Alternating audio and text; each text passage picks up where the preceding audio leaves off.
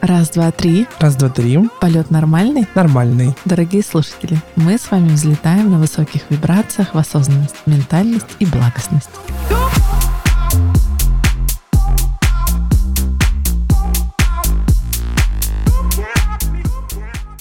Всем привет. Алла, привет. Привет. Алла, сегодня я выбрала тему для тебя очень-очень популярную, но очень важную. Ты готова? Да. Сегодня мы будем говорить про синдром самозванца. Прекрасно. Ну и давай начнем. Что такое синдром самозванца и какие признаки этого расстройства или поведенческих реакций у нас в обществе? Сейчас очень многие говорят о том, что вообще синдром самозванца, самозванца — это такая некая отговорка от того, чтобы не двигаться к своим целям. Но вообще, что под ним подразумевается? Что я недостаточно хорош для того, чтобы получать э, похвалу, заслуги, зарплату за то, что я делаю. То есть я как будто очень-очень много что вкладываю в себя, обучаюсь, работаю, развиваюсь, но все время недостаточно хорош, если своими словами, да? Где чаще всего проявляется этот синдром? Ну, конечно, в работе. В работе, в самореализации, проявленности, ну, все, что связано, наверное, да, с какой-то профессиональной деятельностью. Давай разберем с тобой, что такое вообще, кто такой человек-самозванец. Смотри, самозванцы — это те, которые всячески откладывают переход к своему, знаешь, признанию себя профессионалами. Я пойду, выучусь на 10 высших образований, поработаю за гроши. 10 лет поработаю за гроши. Я еще здесь помогу, там помогу. Но это всегда будет так за маленькую цену, за какое-то признание, что, ой, вообще, я вам не мешаю. Людей, у которых есть синдром самозванца, у них есть одна такая особенность. Они все время ждут, что, к примеру, профессиональное сообщество, в котором они работают, должно распахнуть перед ними двери, выстелить красную дорожку. Все должны стоять, аплодировать и говорить, да, тебе можно заниматься этим делом. Мы вот тебя признали. Подсознательно люди ждут этого признания вот на таком уровне. Хотя на самом деле, если ты выучился, ну, есть какая-то бумажка, да, у тебя подтверждающая, что ты не, не просто так ведь дипломы дают, сертификаты, там какие-то корочки, это же все не просто так. Это история о том, что есть профессиональное сообщество, в которое никто тебя не будет приглашать. Никто тебе не будет говорить, да, пожалуйста, зайдите туда, вот двери для вас все распахнули. Нет, ты должен сам заходить, завоевывать пространство и говорить, я часть вас. Но все ждут, что кто-то должен оценить. Вот когда меня оценят, тогда мой самозванец испарится. Испарится ли он? Нет. Не испарится. Нет. Вообще, как формируется ценность себя у человека? Ценность себя у человека, конечно, она формируется с детства, но еще больше. Мы же все-таки вырастаем, мы же перестаем быть детьми. Мы формируем свою ценность тогда, когда мы вкладываем в себя, когда мы ценим свои успехи и когда мы действуем. Самозванцы — это же те, кто находит еще очень много отговорок для того, чтобы не действовать. Например? Я недостаточно хорош. Мне нужно еще подучиться. У меня мало опыта. Я не могу поставить такой ценник. О, это для меня очень много. Я не могу участвовать в конференции. Я не могу выступать. Как я заявлю об этом в блоге, ведь есть те, кто лучше меня и так далее. Но если нам с каждого утюга твердят про какую-то экспертность, а человек не ощущает себя экспертом, хотя имеет какую-то, ну, то, допустим, угу. базу, да, это образование или какой-то уже минимальный набор там клиентов или сотрудников и тому подобное, но он не ощущает себя экспертом. Это тоже синдром самозванца или это неуверенность в себе? Давай тогда с тобой подискутируем немножко на эту тему. Вот он не ощущает себя эксперт. А что нужно, чтобы ты ощутил себя экспертом? Пофантазируем. Опыт. Вот, нужен опыт. Если и тут получается замкнутый круг, да? Я недостаточно эксперт, поэтому я не пойду какой-то новый опыт, например, да? Не буду брать сложных клиентов или не буду повышать ценник. Но а как ты приобретешь опыт другого уровня? Как ты станешь Мне кажется, экспертом? просто у людей сложилось такое мнение, что должен быть предел. Предел. Угу. Какая-то вот планка, да? Какая-то планка, да. да. То есть логично, чтобы человек давал небольшой себе шажок, планка повысилась, небольшой шажок, планка повысилась. Но это не про наших людей. Они считают, что вот... Э, почему-то сразу мне хочется говорить про бухгалтера, да? Угу. Есть главный бухгалтер, все. На этом планка замкнулась. Ты больше никогда выше не станешь. Угу. То есть тебе 33, ты главный бухгалтер, и вот до гроба ты будешь главным бухгалтером. Мгм. Потому что, например, поразмышляем, куда пойти выше, открыть свою бухгалтерскую фирму. Синдром самозванца. У меня Да. нету навыков, у меня нету опыта. Ну, давай честно, мне кажется, люди уже, когда они дошли до определенной планки, они уже не хотят учиться новому. Да, тогда это не синдром самозванца, это история про то, что меня все устраивает. Про принятие. Да. Ну, это мой уровень, на котором мне хорошо, и все последующие усилия уже будут обходиться мне достаточно дорого. Поэтому я не готов в это идти. Вот я остаюсь здесь, в этой главной этим главным человеком в бухгалтерии какого-нибудь завода, признание, любовь, всем деньги выплачиваю. Очень мне в этом месте хорошо. Как тогда понять, что у тебя синдром самозванца, а не просто принятие действительности? Когда ты до себя докапываешься. Что значит докапываешься, да? Предвкушают вопрос. Когда вместо того, чтобы действовать, делать, ты очень много размышляешь. Это история про то, что в теории прилагается очень много усилий. Вот эта ментальная жвачка, а мне можно, нельзя, а стоит, не стоит, а достаточно ли я много знаю.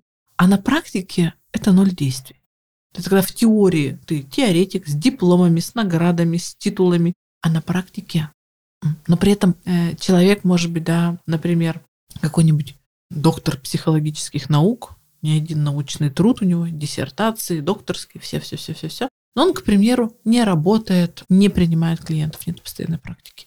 И есть какой-нибудь психолог, который, к примеру, работает на службе доверия, да, в медицине катастроф, да, принимает клиентов, постоянно, постоянно в поле. Кто из них будет профессиональней? Мне сложно сказать. Вот честно, потому что нужны ведь и теоретики. Да, но Да. да. я не уточнила, к кому бы ты быстрее пошел? Конечно, к тому, которому э, принимают, который Мгм. в поле. Ну, начнем с того, что о нем складываются отзывы. То есть про одного скажут, что вот он прекрасно читает лекции, Да. а про другого скажут, он прекрасно помогает справиться в, с психологическими проблемами и травмами. Ну, маленько разный, да, такой пример не очень удачный я привела. Ра- разные отрасли. Но в плане именно помощи человеку, наверное, будет тот, кто больше, кто больше совершает действий. Мгм. Понимаешь? Хотя, допустим, психолог выезжает работать, ну, на какое-нибудь место крушения самолета.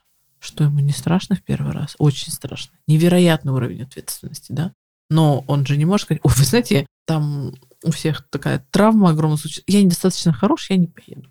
Нет, конечно, страшно. Он едет и приобретает опыт, и тоже это все проживает, ну, справляется.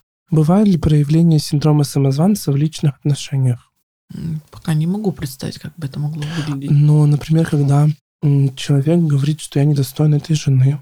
А, ну тогда это больше уже к вопросу самооценки. Мгм. к тому, что я недостойна этой жены. Это вообще такая история. Это про ревность, про страх отвергнутости, про то, что мне надо постараться для того, чтобы удержать рядом с собой партнера, и вот это вот все. И вот это когда история про то, что... а, Хотя да, слушай, сейчас начала размышлять, есть связь. Я все время стараюсь быть чуточку лучше, чем я являюсь на самом деле. Хорошим, а, удобным, подстраиваемым. И с такими людьми, на самом деле, очень тяжело жить. Ну, то есть, если постоянно под тебя подстраиваются, тебе везде там целуют тебя в попу, в лобики, во все места, и говорят, «Ну, «Тю-тю-тю-тю-тю». с этим очень трудно жить. Потому что мы хотим все-таки иметь партнера более-менее равного. Чтобы когда мне будет сложно, я тоже мог на кого-то опереться. А если рядом с тобой только тот, который постоянно ищет твоего внимания, признания и вот времени, ну, тяжеловато ну, в такой паре. Давай назовем пять признаков человека с синдромом самозванца. действует меньше, чем мог бы, не рискует, а, много претензий к себе. И вы знаете, даже как сказала, не ценит своих клиентов. А, знаешь, вот есть история, когда люди считают, что у их клиентов нет денег, например, да, что Мгм. они недостаточно не будут платить мне, вот такому. И все время сравнивает себя а, с коллегами, которые выше по опыту, по образо- об- образованности, по признанию. Вот это вот. Пять? Четыре. А, четыре еще надо, да? Так, чтобы еще у синдрома самозванца. Мечтает. Да, да. Много мечтает. Да, да, да. Я думал, это будет первое почему. М, Ну, вот эти вот распахнутые двери, красная Да. ковровая дорожка. Пригласите меня в этот зал славы. Да, хорошо. Если, допустим, его пригласят в этот зал славы, да, вот все, как он мечтал, у человека складывается, какие его эмоции будут потом? Он- Да вы что? Да не стоило. Да нет, да это, конечно, вы ошиблись. Вот у синдрома самозванца есть еще такая отличительная черта, когда человека хвалят, он не может принять свой успех, присвоить себе свои достижения. Ой, вы что, вы ошиблись. Ой, ну нет, это, не, это случайность. Самозванцы говорят, это случайность. То есть они, по сути, ждут этой случайности, что их случайно признают, а когда это может произойти, они считают, что они этого не заслужили. Да, да, да. да. Вот это вот нету способности присвоить себе свои успехи. То есть, правильно понимаю, нет, самооцен... нет самоценности, угу. равно синдром самозванца, по да, сути. Да, да. Как сформировать? Еще такое, знаешь, требование к себе. То есть они всегда собой недовольны, да, в своей работе? Ну, э, наверное, не то, что всегда собой, недово... Э, собой недовольны, а знаешь, как бы вот это описать? Все время как будто сами себе ставят преграды. Вот. Человек может больше, но из-за того, что не видит в себе потенциала, он тормозит себя. Как увидеть в себе потенциал? Как начать разглядывать свою ценность? Как начать себя поворачивать туда и смотреть вообще в вектор действия? Может ли быть вообще такое, что человек занимается не тем, и у него возник синдром самозванца? Ну вот знаешь, вот не дано быть балериной.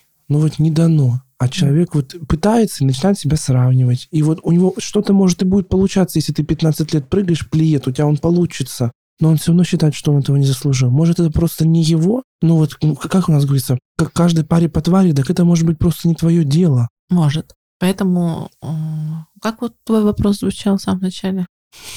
Сейчас бы вспомню, сейчас. Короче, ты знаешь, про что спрашивал? Про то, что как раскрыть потенциал. Вот, да, как раскрыть потенциал и узнать свою ценность. Да. Вот, для того, чтобы раскрыть потенциал, нужно обратиться к другим людям. Потому что мы социальные существа, и нам общество так или иначе всегда дает обратную связь. И наш потенциал может раскрыться, например, когда мы спросим своих коллег, какие мои плюсы, минусы, какие у меня достоинства, недостатки. Когда мы пойдем в психотерапию, да, попробуем рассмотреть себя с некой другой точки зрения. Когда мы обратимся к наставнику, коучу, ментору, это все те люди, которые распаковывают тебя и говорят, слушай, у тебя вот есть сильные стороны, есть слабые стороны. Давай ты будешь заниматься тем, что ты развиваешь вот это сильное, на это опираться. А не то, что ты будешь постоянно смотреть, где у тебя что плохо, где у тебя не получается. И то, что в примере с балериной, да, это история про то, что надо спросить, а я вообще как в этой роли? Но бывает же такая ситуация, что вот, например, кто-то захотел чем-то заниматься и озвучивает свое «хочу» людям. «Хочу это, хочу это, хочу это» и получают всегда негатив. То, что, ну, мне кажется, это не твое, а тебе не подойдет. А вот у тебя вот это не так, а у тебя нет профильного образования, а это нет. Не возникнет ли здесь у человека желание доказать, что он может? Ну, я вообще считаю, что нужно заниматься, если выбираешь какое-то дело, самый лучший способ, как понять, твое или не мое. Ты не можешь этим не заниматься. Вот если у тебя настолько все внутри горит от этого, от этой деятельности, что ты готов этим заниматься бесплатно, да, есть же очень хорошие вопросы, да, по поиску, по поиску того, мое это или не мое. Стал бы ты этим заниматься, если бы тебе за это не платили деньги, и стал бы ты этим заниматься, если бы у тебя было достаточно денег, чтобы вообще ничего не делать. И вот если да, да, тогда, конечно. От вот этот вот от этого желания формируется дисциплина, усердие, там талант может быть, ну, в каких-то, да, типа как балета нужен, или там вокала нужен, безусловно, талант то если говорить про обычные профессии, то усердия, стремления, дисциплины, внутренней мотивации будет достаточно. Как вообще окружающим людям работать, существовать, находиться рядом с человеком, у которого синдром самозванца? Да нормально.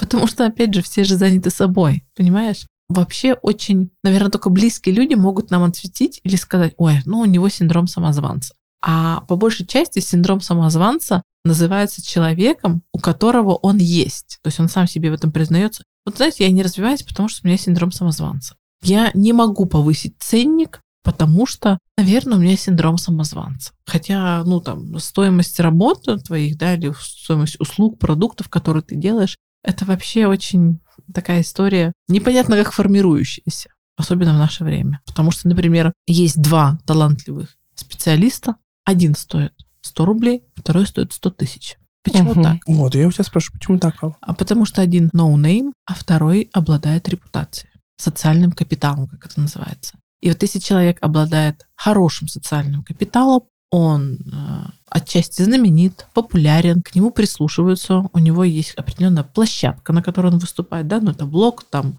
а, какие-то соцсети, это уже совсем другая история. У него есть имя, и он уже продает не только свою работу, он еще и продает свое имя. Это как печать. Это делает вот этот человек. Класс, мы идем за ним. Личный бренд.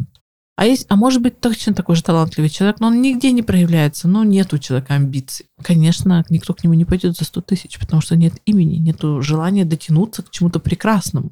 Может ли быть синдром самозванца у человека, который ценник 100 рублей и ценник 100 тысяч рублей? Да, но они будут, согласитесь, разные. Как они проявляются? Ну, тут у кого 100 рублей, наверное, может быть, кстати, и не будет, да, потому что э, человек зарабатывает средний какой-нибудь э, зарплату, его все устраивает, он говорит, да. Я всегда говорю, знаешь, деньги не нужны всем, правда. И есть люди, которые живут там на 30 тысяч в месяц, их это устраивает, и у них нет вот этого внутреннего конфликта покорить горы, покорить Эверест, стать миллиардерами и так далее. Я живу, я счастлив, мне хорошо. И они говорят, ты с милым рай в шалаше. Правда, очень, ну, я уважаю очень эту позицию. А есть те, кому 100 тысяч мало. И он говорит, почему он так говорит? И он начинает себя сравнивать с кем-то. Потому что он знает, что можно больше. Что точно есть те, которые, может быть, лучше меня, может быть, хуже меня, но они зарабатывают больше. Что они такое делают? И вот тут он может включиться синдром самозванца. То есть с большими, ну, чем больше заработок растет, тем, наверное, его побольше. Если мы не говорим о таких уже прямо лидерах рынка. Хорошо. Когда у человека синдром самозванца, он себя сравнивает с коллегами, либо с людьми с этой же отрасли. Да, да, да. Всегда. Да. Ну, это вот про то, что я говорила. Он хочет признания профессионального сообщества. Что вот я сейчас зайду, вы меня все признаете, увидите меня, скажите, да, ты можешь с нами быть на равных. И вот такое вот ожидание, что кто-то должен каждый раз меня признавать. Ну, мы же, э, это жизнь. Заходи, занимай свое место. Располагайся, работай, зарабатывай деньги. Причем чаще всего же профессиональное сообщество готово принимать людей. Ну, готово принимать людей, никто там не скажет, так, плохой ты врач, уходи отсюда, нельзя тебе работать. Или плохой ты психолог, нельзя тебе работать. Или плохо ты булки печешь, выходи отсюда. Кто тебе это скажет? Как это оценивается? Для кого плохой? Для тебя плохой, для другого хороший. Каждому товару свой покупатель. Давай мы с тобой встанем на место работодателя, и вот мы принимаем с тобой людей угу. на работу. Как понять, вот есть ли у данного работника синдром самозванца или нет? То есть мы же прекрасно понимаем, что если есть синдром самозванца, скорее всего, показатели его работы будут ниже, чем у других. Да не факт. Не факт. А многие специально берут людей с синдромом самозванца. Это очень выгодно. Почему? Ну, это человек, который за маленькую зарплату будет работать за троих. Хорошо, тогда вопрос, как распознать человека, вот принимая на работу? Давай какие-нибудь, может быть, клишированные фразы есть, может быть, какое-то поведение, может быть, даже стиль одежды. Или ну, с чем тебе приходят чаще люди, что они говорят, и ты понимаешь, что они с синдромом самозванца. Если это не фрилансеры, а вот угу. наемные работники. Они обычно будут очень сильно стараться произвести впечатление. Это однозначно. Они будут говорить о своих заслугах. Ну, то есть, знаешь, как это продавать себя? Не в том плане, что э, встречно задать вопрос, какие у вас условия, что вы предлагаете, почему ушел предыдущий, допустим, да, человек, который работал на этом месте. А они будут оправдываться. Они согласятся на все условия, что предложат, скорее всего? Э, ну, ну, если они такие средние по рынку, то да, скорее всего. А есть ли вообще какие-то группы людей, которые более склонны к развитию синдрома самозванца? Ну вот поделим как-то людей, кто более склонны, женщины, мужчины, какой возраст, какая, какое образование. Или люди вот с доходом от 15 до 20 тысяч склонны, от 600 до 700 менее склонны. Ну вот как-то вот давай. Первое, что пришло в голову, кто находится в зоне риска, женщины после декрета. Почему? Ну, когда женщина в профессиональном плане выпадает на несколько лет, и она понимает, что вот я сейчас ушла в декрет, три года меня там не было, округляем.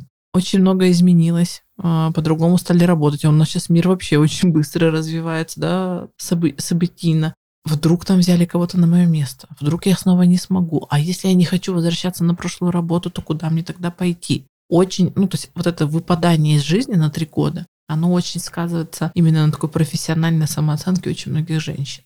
Поэтому, наверное, зона риска за женщин после декрета. То есть мужчина немножко получше повезло с этим? Ну, у них нету такого, если мужчина не ушел, допустим, в декрет, да, он не выпадает, он все-таки в гуще событий, он продолжает работать, продолжает реализовываться, то есть нету такой паузы. Он жизнь не ставит на паузу. А вот давай а, приведу пример тебе такой. Студенты, которые закончили образование 20 лет назад, и студенты, которые закончили об- образование сейчас. Кто более подвержен? Ну, в то время или ныне? Ты говорила про развитие мира. Потому что, мне кажется, сейчас студенты а, вообще получили образование, там, 8 лет учились медицинскому, и они говорят, что если зарплата не будет 70, они, ну, допустим, да, что, в принципе, невозможно в медицине сразу 70, то они не пойдут работать. И они ведь не идут. Смотри, если 20 лет назад человек выходил из института, и он понимал, что все, что ему, все, что он узнал в институте, он может ездить на этом 10 лет, на этих знаниях. Человек 10 лет назад закончил институт, уже в 2000-х, да, он понимает, что 5 лет я на этих знаниях проработаю. Человек сейчас заканчивает институт, он уже должен понимать, где я еще параллельно могу чему-то научиться, чтобы быть востребованным. То есть сейчас уже, к примеру, одного института недостаточно, чтобы строить карьеру. То есть ты должен, допустим, какие-нибудь а, проходить курсы по личностному росту, организационные какие-нибудь, а, профпереподготовка, э, не знаю, допы какие-то. Постоянно, постоянно. Потому что, во-первых, мир очень быстрый, конкуренция быстрая, возможности для обучения, да, там, для приобретения нового опыта, по- эм, спроса больше. То есть правильно понимаю, что если мы сейчас с тобой возьмем 23 год, то более всего подвержены синдрому самозванца, скорее всего, люди с 40-35 лет. Ну, мне кажется, они, знаешь, они уже больше, наверное, устоявшиеся в своей жизни. 30 30-40 лет это вообще разный возраст. То есть в 40 лет человек уже, как правило, определился, кто он, кто он по жизни, да? Он определился, кто он по жизни, чем он будет заниматься. То есть в 40 лет единицы меняют сферу деятельности. В 30, да, 30 это переломный момент. Кто-то уходит в бизнес, кто-то уходит в творчество и так далее. Ну, да, до 30 лет все надежды родителей оправдали, дальше можно свою жизнь пожить, да? Поэтому по-разному, по-разному. Скорее всего, самозванец — это для тех, кто правда вдруг решил перевернуть свою жизнь, начать заниматься чем-то новым, чем-то другим, или вдруг что-то гром молния ударили по голове, человек сказал, я хочу узнать себя, какой я, да, опять вот эта жажда раскрыть свой потенциал. И страшно, и сыкотно, и хочется, и колется, и вот такие вот. То есть, в принципе, синдром самозванца, можно так сделать срез, это значит, что в твоей голове происходят какие-то информационные изменения. Угу, угу. То есть, если вы начали заподозревать какие-то вот то, что мы назвали с тобой критерии, да, то можно уже думать, что тебе надо либо расти, либо идти к специалисту, либо надо что-то делать со своим, ну, трудовым резервом. Да, Хорошо. Можно ли прожить синдром самозванца всю жизнь? конечно, конечно. Быть талантливым, безусловно, талантливым человеком, но никогда не заметить этот талант в себе. Как он будет проявляться в 20, 25 или в 50, в 55? Наверное, в 20 это будут э, очень говорить много. Ты потрясающе талантлив. У тебя есть призвание, это твое. В 30 уже спесь покроется, если человек не услышал, что он это талантливый, что его вот как раз-таки приглашают, да, занять более такое значимое место в социальной иерархии. А в 30 он уже, скорее всего, смирится. В 40 уже скажет, ну, это точно мое место, мне больше не надо. А в 50, ну, уже будет готовиться к пенсии и говорить, я, дай бог, счастливо прожил свою жизнь, если это любимая работа была, да, или, ну, вот так сложилось. Зато там дети были накормлены. Недавно тебе уже рассказывал, я озвучу это здесь, читал одного философа, который у него спросили, ему было 75 лет, он был при смерти, о чем вы жалеете? И он ничего не назвал, кроме одного, что он не реализовал свой творческий потенциал вообще, когда ему об этом все говорили. Люди начинают жалеть на старости, что они что-то не сделали, хотя могли, и об этом им кричало общество. Конечно, это такой экзистенциальный кризис. Этим также характерен, когда мы подводим итоги и понимаем, сколько ошибок совершили. Приходит такое какое-то чувство одиночества, что жизнь скоро закончится, я никого из своих близких уже не увижу. И это время, когда мы подводим итоги и делаем выводы. Ну, такое осмысление, глобальное осмысление своего пути. И оно очень часто бывает депрессивным, грустным, такое состояние разобранности. Это нормально. И я восхищаюсь людьми, которые в таком уже пожилом возрасте вдруг начинают, как ты сказала, заниматься творчеством. Вышла на пенсию, пошла записалась на бачату. Вышел на пенсию, там стал разводить э, вишню, вишневый сад, да? Или там в кругосветку рванул. Или там бизнес свой открыла по вязанию варежек и носков. Это, это классно. То есть, по сути, люди в профессиональной деятельности с синдромом самозванца проживают, как я понял, вот такую картину. До 30 доказывают родителям, до пенсии доказывают государству и обществу, а после пенсии начинают заниматься собой. Мгм. Это Усредненное да. э, советское да, представление. Мгм. Ну и синдром самозванца это все-таки такая история, которая не перманентность человека. Она правда может э, в определенный период жизни появиться, в другой уйти. Это еще и зависит от того, признают ли меня. То есть человек все равно как-то считывает с окружающих. Если она, допустим, пришла и, и самая лучшая танцовщица go-go, она понимает адекватно, что вот, ой, у нее там отдача, ей аплодируют больше, ну, блин, я классно. Никакой синдром самозванца не будет. И вдруг она решила, допустим, поехать в Москву, в элитный стриптиз-клуб. Мгм. А там спроса нет. И она такая, ой, может быть, я недостаточно хороша, а может быть, что-то, ну, вот начинается вот это вот. То есть один и тот же человек, но может по-разному начать о себе думать в зависимости от обстоятельств и ситуации, в которой он находится. Ну а может быть такое, что человек на самом деле трезво оценивает свой потенциал, что вот она не лучшая, она вот может быть на периферии, лучше это насовщица в гоу-гоу, но в столице она не лучшая. Такое может быть, что это да, на самом деле правда. Или просто у человека начинается синдром самозванца, и он начинает терять свои силы, бояться что-то делать и отходит назад. Да, может быть. И с этим как можно просто жить, сказать, ну да, окей. Можно это как-то исправлять, да, там пойти как-то чем-то э, бегать начать по утрам, новые движения, ну, если на примере танцовщицы выучивать. Можно по-разному. Мне кажется, вот сейчас такой момент, чаще всего такие мысли возникают где-то в 25-30 лет. Ну так, 25-28 Мгм. чаще всего возникают такие мысли. Так вот вопрос, как самому проработать это, и возможно ли самому проработать синдром самозванца, если ты хочешь это сделать. Потому что если ты хочешь это сделать, значит, ты определил, что он у тебя уже есть. Мгм. Почему ты сказал 25-30 лет? М, Заметил? Ну, может быть, потому что мне 25-30. Вот А, это- Просто такое время, когда институт позади, Да. от родителей уже съехал, и как бы дальше сам, сам, сам, сам, сам. То есть уже нет никакой поддержки. Преподаватели не поддерживают, родители не поддерживают. Нужно, правда, самому. И тут как бы хочется на кого-то опереться. Ну, я к тому, что ты очень правильно назвал этот возраст. Возраст открытий, э, возраст новой деятельности. А в новой деятельности, когда мы заходим, мы все равно немножечко сомневающиеся. Можно ли с этим побороться? Знаешь, э, как говорят, раньше не было синдрома самозванца. Это называли ленью. Слушай, я читал книжку по психологии, мне сказали, что вообще понятия лени в психологии нет. Это называется отсутствие Да, мотивации. да, да. Да? Да, да, да. То есть, э, соответственно, синдром самозванца, я же начала с этого, да, это некая ширма, прикрываясь которой я могу сказать, ну вот не получается, ну вот не, не хочу. С мотивацией вообще отдельная тема, я думаю, что мы даже запишем по этому поводу отдельный подкаст. А, Поэтому как помочь себе отказаться от синдрома самозванца? Сказать, нет у меня его. Я сделаю определенные шаги, прописать эти шаги, первый, второй, третий, четвертый, пятый шаг, прописать, действовать по плану, когда выполнил, обернуться назад и спросить, ну где у тебя синдром самозванца? Ты смотри, сколько ты сделал. Присвоить себе это и снова написать следующие пять шагов. Я когда готовился, прочитал такую фразу. Она очень старая, мы ее очень-очень часто слышим. И там, значит, ну, кто-то пишет, если вы пришли на новое место работы или занялись чем-то новым, и вы напишите себе фразу «Теперь начинается наша история». Мгм. То есть, когда люди, они меняются. Ну, то есть, э, я всегда привожу пример с э, Жириновским, да? Помните, какая Мгм. личность была прекрасная, а, интересная, великий политик, там что-то еще. И его уже нет. И его место занято. Мгм. И я задаюсь вопросом, зачем вообще тогда думать, что у нас что-то может не получиться? Если вот ты пришел, значит, эту историю творим теперь мы. Да, Согласны с этой да, фразой? да, да, да. У тебя есть шанс сделать как ты хочешь, по-разному, может быть. Мне вообще очень нравится говорить людям, что может быть по-разному, как выберешь. Может быть так, может быть так. И самозванцы, они же еще очень боятся ошибок.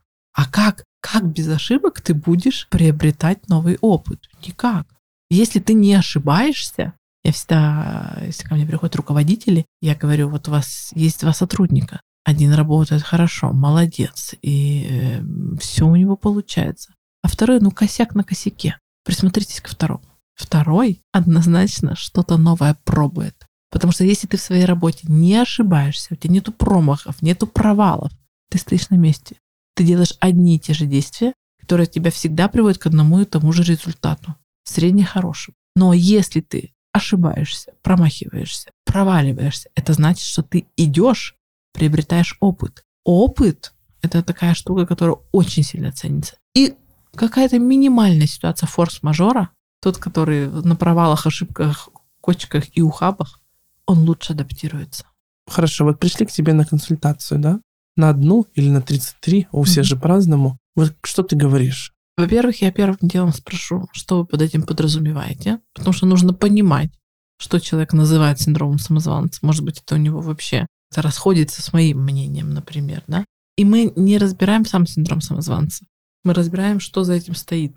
Что для тебя синдром самозванца? Когда я боюсь сделать первый шаг, когда мы э, спрашиваем, ага, это про страх начать. Откуда взялся, почему, какой опыт в этом есть травматирующий, травмирующий, что, что, что, что за этим, да? Или я боюсь повысить ценник за свою, заколебался работать, ценник маленький, клиентов море, боюсь повысить, вдруг все уйдут. Мы разбираемся с этой историей. Откуда? Ну, там уже больше про коучинг идет. То есть нас нужно понять, что стоит за синдром самозванца. То есть чаще всего это запрос такой, страх начать что-то новое, да, что у меня не получится, да? Да, не сколько это сейчас про новую деятельность, это больше про сделать что-то иное. Вообще действия какие-то новые совершить. Не в работе, да? да? да, да действия да. новые в работе. Ну вот самый такой прям понятный пример, когда человек боится поставить более высокую цену за свои услуги. Угу. Почему люди боятся? Потому что клиенты уйдут. Скажут, ой, нам это дорого. Это значит, что клиенты уходят, тебе нужно набирать новых клиентов. Это Но, сложно. Новые, да, это сложно. Ну, тут еще идет очень много всяких примесей, типа того, что я решаю за людей, что они бедные, вот это вот это все. А есть люди, которые там, ты в два раза поднимаешь ценник, они такие, ну, норм, и остаются с тобой. Но это же надо сообщить об этом, сказать об этом. Вы знаете, а я сейчас вот становлюсь другим. Вы как со мной, не со мной?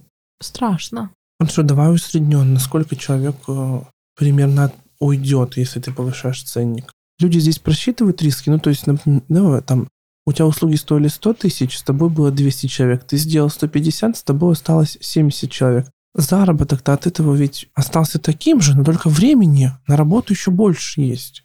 То есть они, как бы тут эмоции впереди логических мыслей всегда. Да.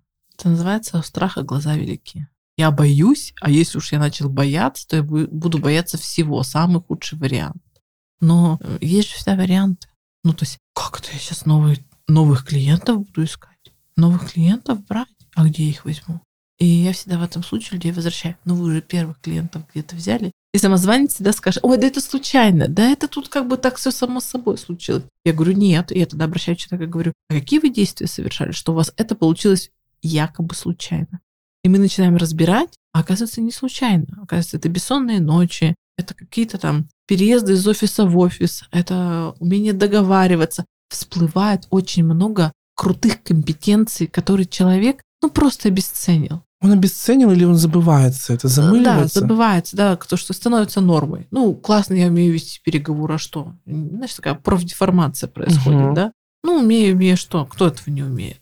Ал, мы так часто говорим с тобой про случайности, поэтому у меня вопрос. Что такое случайность с точки зрения психологии? м какой сложный вопрос. Да, потому что случайность, случайность. Я подумал, что это такое? Вообще существует ли в нашей жизни случайность? Нет.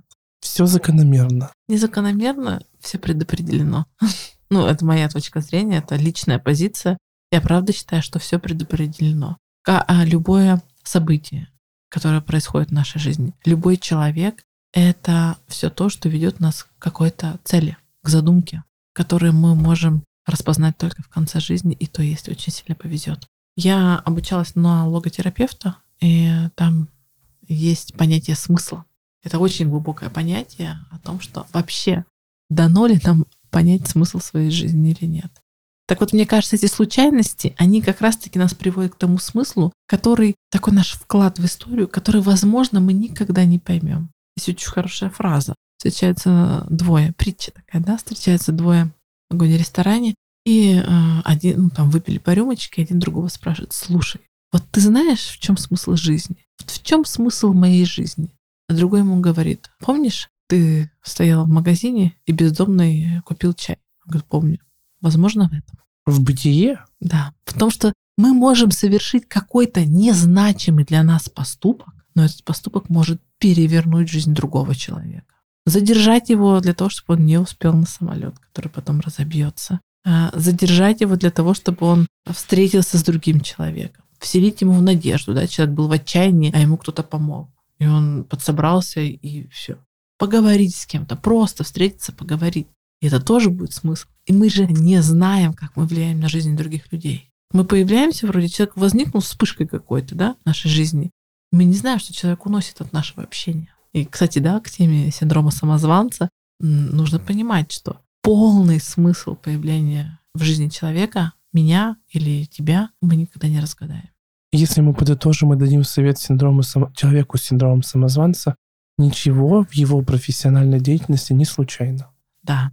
Ал, предлагаю приземляться. И каждый выпуск подкаста я предлагаю завершить пожеланием в одном слове. Что ты пожелаешь нашим слушателям сейчас? Выбирайте действия, а потом уже мысли. Потому что мыслей всегда будет много. Мысли всегда будут сопровождать вас. Но если они обличены в действие, в них невероятно